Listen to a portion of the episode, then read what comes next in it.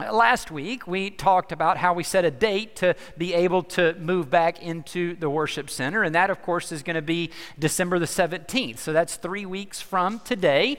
Exciting, yeah, again. But that is also, of course, one week shy of the one year anniversary of, uh, of the flood. The flood happened on Christmas Eve of last year, and so we're going to miss it just by one whole year uh, by one week. It's hard to believe that it will have been an entire year that we've been out of there, but as most of you know, that's because we decided not just to put things back together the way they were, but to go ahead and use the time that we were now out of that to make some necessary renovations and just things we wanted to do to set us up for the future, to be able to continue to do ministry and missions well and serve the people within our community And so it's taken a bit longer than maybe uh, it would have if we'd have just put it back together or even that we anticipated. And I know that you're excited about it, and it's going to be a great place for, for us to be able to gather together each Sunday and worship, and for the community to come, and for us to invite our friends and our family to, and all of those kind of things. But with all of the excitement and all of the enthusiasm, there is something that we do need to be a little bit careful about as we transition back into this space.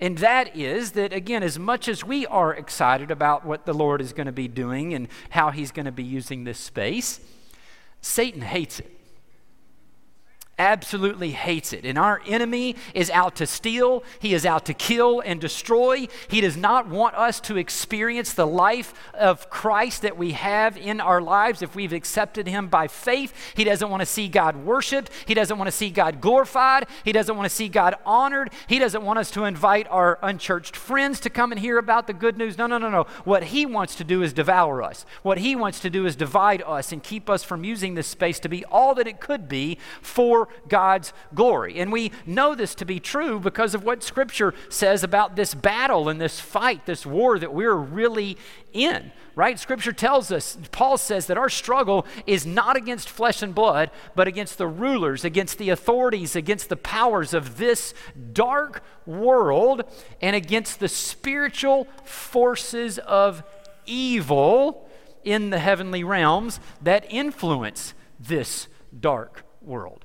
There is this invisible battle that is taking place constantly. This spiritual war that is taking place. Things that are going on in our world, things that are going on in our own lives, things that are even going on in our churches that we don't always see.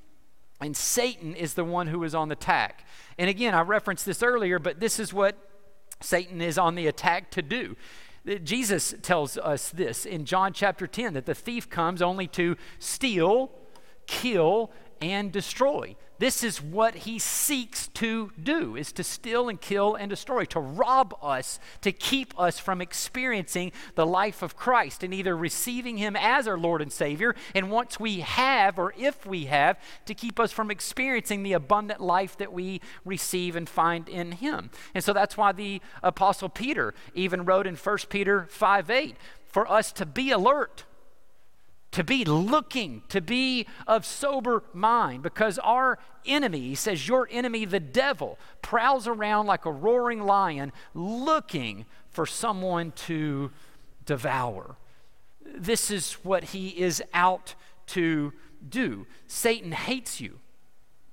Satan hates Jesus. Satan hates the church. And he is looking for every opportunity to steal, kill, and destroy, to devour me and you and us as a church. And sometimes the work that he is doing can be obvious and seen, and you can experience and see some dark things that take place in our world and in our own lives sometimes, and you just, okay, yeah, that's him, and that's his activity, right? But the other part of that is that sometimes his work is very subtle, right? I mean, we do know that scripture references him as the deceiver, the deceiver. The great dragon was thrown down, Revelation 12 9. That ancient serpent who is called the devil and Satan, the deceiver of the world. This is one of his titles. He is known as a deceiver because he deceives. He whispers lies to us and tries to twist the truth and deceive us. We even see this activity all the way back in the very beginning.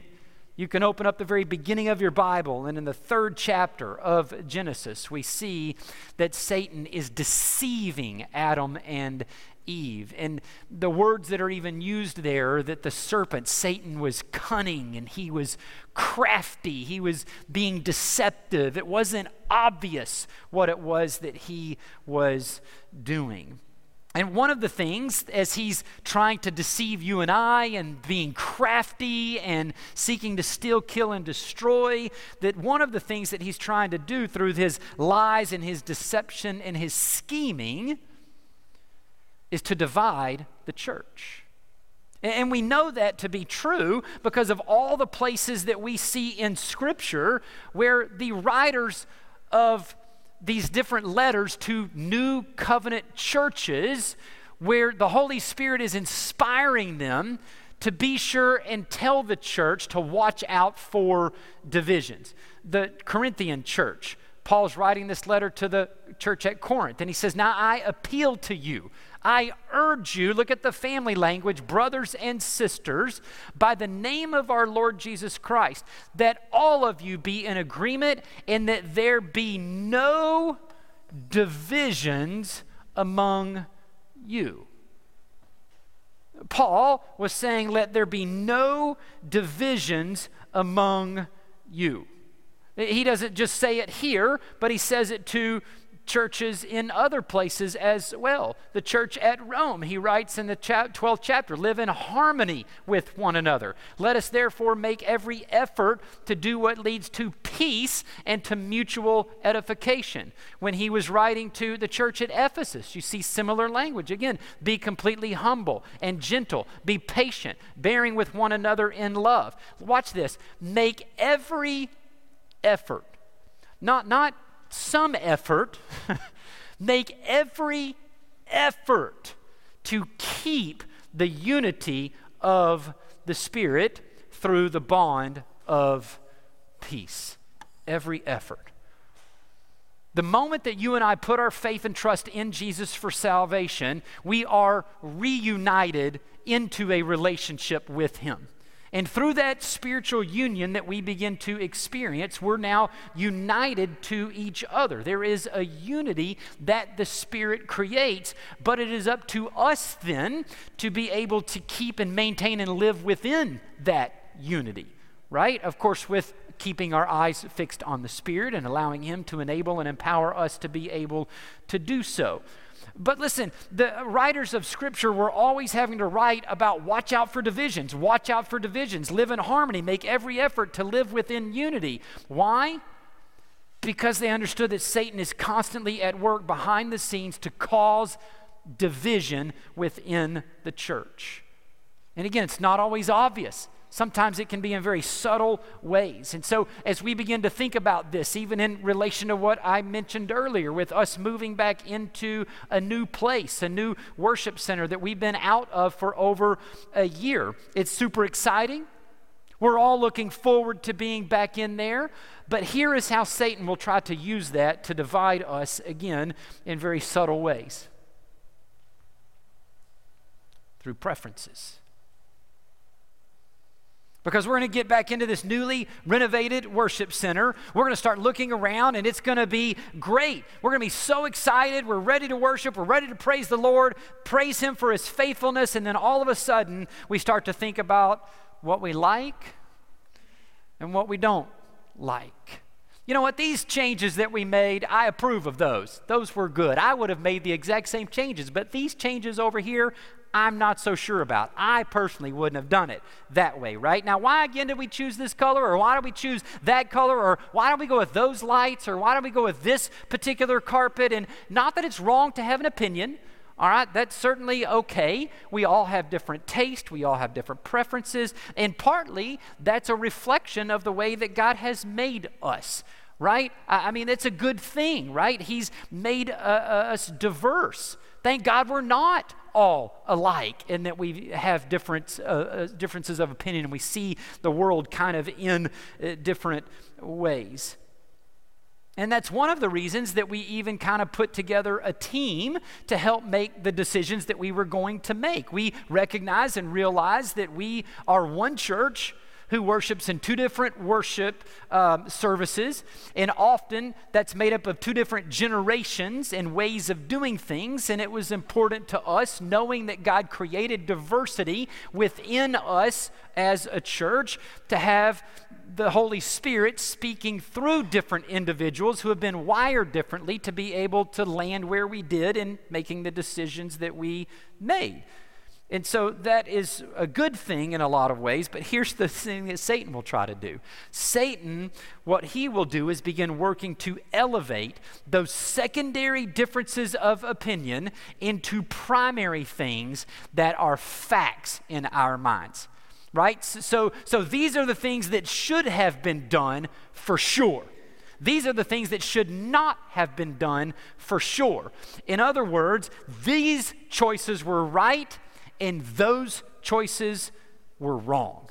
It becomes a moral issue now, not just a secondary difference of opinion about things. It becomes right and wrong in our own minds, and Satan convinces us of those things, and then he convinces us that we should grumble about them that we should complain about them to our family and to our friends and to anyone it is who would listen. And now, instead of our focus being on worshiping the Lord and instead of our focus being on sharing the gospel with those who are lost and dying for connection and real life, our focus is on making sure that we are seen, that we are heard, and that all of these secondary preferences that Satan elevated to primary realities in our own minds, he's now using it to cause discord and division in the church. And again, don't get me wrong, I'm not saying that there's not a time and a place to be able to have those kinds of conversations about things, but there is a way to be led by the Spirit when we engage in those types of conversations. I mean, it is important that we have a culture of accountability. It is important that we have a culture where things are out in the open and we can talk about how decisions were made and making sure that we're being good stewards of the things that God has entrusted to us. But the Spirit will always do that in such a way where we're seeking unity and not division, where we're seeking unity and it not being about us, where we're thinking of others and humbling ourselves and valuing them over and above ourselves. I had someone reach out to me uh, just a couple of weeks ago about preferences involved in the worship service. I won't tell you which service that they come to, but this person wanted to have a conversation about ultimately that's what it was. It was about preferences, right? But here's the way that this person did it. They came to me personally. This person made statements like, Hey, I've seen way too much division in the church and I hate it. And so I am not talking about this with my family. I'm not talking about this with my friends. I'm not talking about it with my Sunday school class. I came to you and I'm just having a conversation with you and a discussion about it in a way that hopefully maintains unity. And I just appreciated that so much. And again, not that you can't or we can't go to people that we love and we trust and, and value, whether we should bring these things up in other settings. But the main thing is that the Spirit will always lead us when we're feeling led by Him and not being influenced by Satan in those ways to maintain and seek unity when it comes to preferences, opinions, and questions that we have about those kinds of things. Matter of fact, Scripture is what testifies to this work that He will do in and through us to maintain that unity. I, I, read most of this verse to you earlier when we were talking about how Paul said, Let there be no divisions among you, but we stopped here at the comma. All right, so here's what he goes on to say So let there be no divisions among you, but that you be united in the same mind and the same purpose. Paul says, okay, don't let this happen. Be on guard, be alert, be of sober mind about what Satan's trying to do to cause division. Instead, focus on and be united about the same mind and the same purpose. Now, this doesn't mean that, again, we all have the same opinions about everything, that we all think the exact same things all of the time, right? This just means for us to be focused on keeping the main things actually the main things the Great Commission and loving and serving others and the work that Jesus is doing in and through us. And again, just like Paul had to write and say, watch out for the divisions and things, he writes and says pretty much the same thing to all of them to counter watching out for divisions and looking for what it is that Satan is doing. And so as we go on, we see him in the second letter to the Corinthian church saying, Finally, brothers and sisters, rejoice, strive for full restoration, encourage one another, and be of one mind. Same thing that he said earlier. First Peter, finally, all of you, be like minded, be sympathetic, love one another, be compassionate and humble. And then finally, uh, one last example Philippians chapter 2, verses 1 and 2. He says, Therefore, if you have any encouragement from being united with Christ, if any comfort from his love, if any common sharing in the Spirit, if any tenderness and compassion, then do this. Make my joy complete by being like minded, having the same love, being one in spirit, and of one mind. I mean, over and over and over again he's having to say these things. He's encouraging us, he's pleading with us, saying, Be of one mind and be of one purpose. Be alert. Stay on guard of what Satan's doing to cause divisions when it comes to preferences and opinions about things, but stay focused on Christ. Stay focused on the gospel. Stay focused on the great commission of going and making disciples. And Paul, even with this example of what he's writing to the Philippian uh, church, even tells us in the next couple of verses how to check for this kind of activity to see if you're being led by the Spirit or to test whether you're really being led by your flesh in those moments. And so, right after this, he says, Do nothing out of selfish ambition or vain conceit. This word in the original language can be translated empty glory. Uh, do nothing out of your own selfishness uh, just because you're thinking one way about one thing. D- don't be arguing about things and trying to get attention for chasing after what is called empty glory right? I'm, I'm, I'm, chasing after it. I need to be seen. I need to be heard. I want to be proven as right that my opinion about these things is what was the best for what it is that we should have done.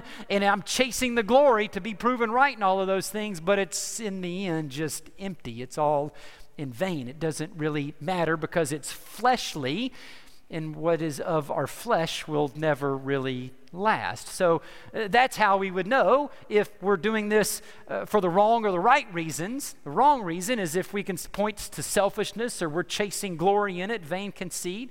So Paul says, don't do anything out of those motives, but rather in humility value others above yourselves, not looking to your own interest, but each of you to the interest of others. Satan works to cause division through selfish ambition and vain conceit. The Spirit leads us to unite by valuing others above ourselves, valuing others' preferences over and above our own. And the Spirit will always lead us to be of one mind and of one purpose.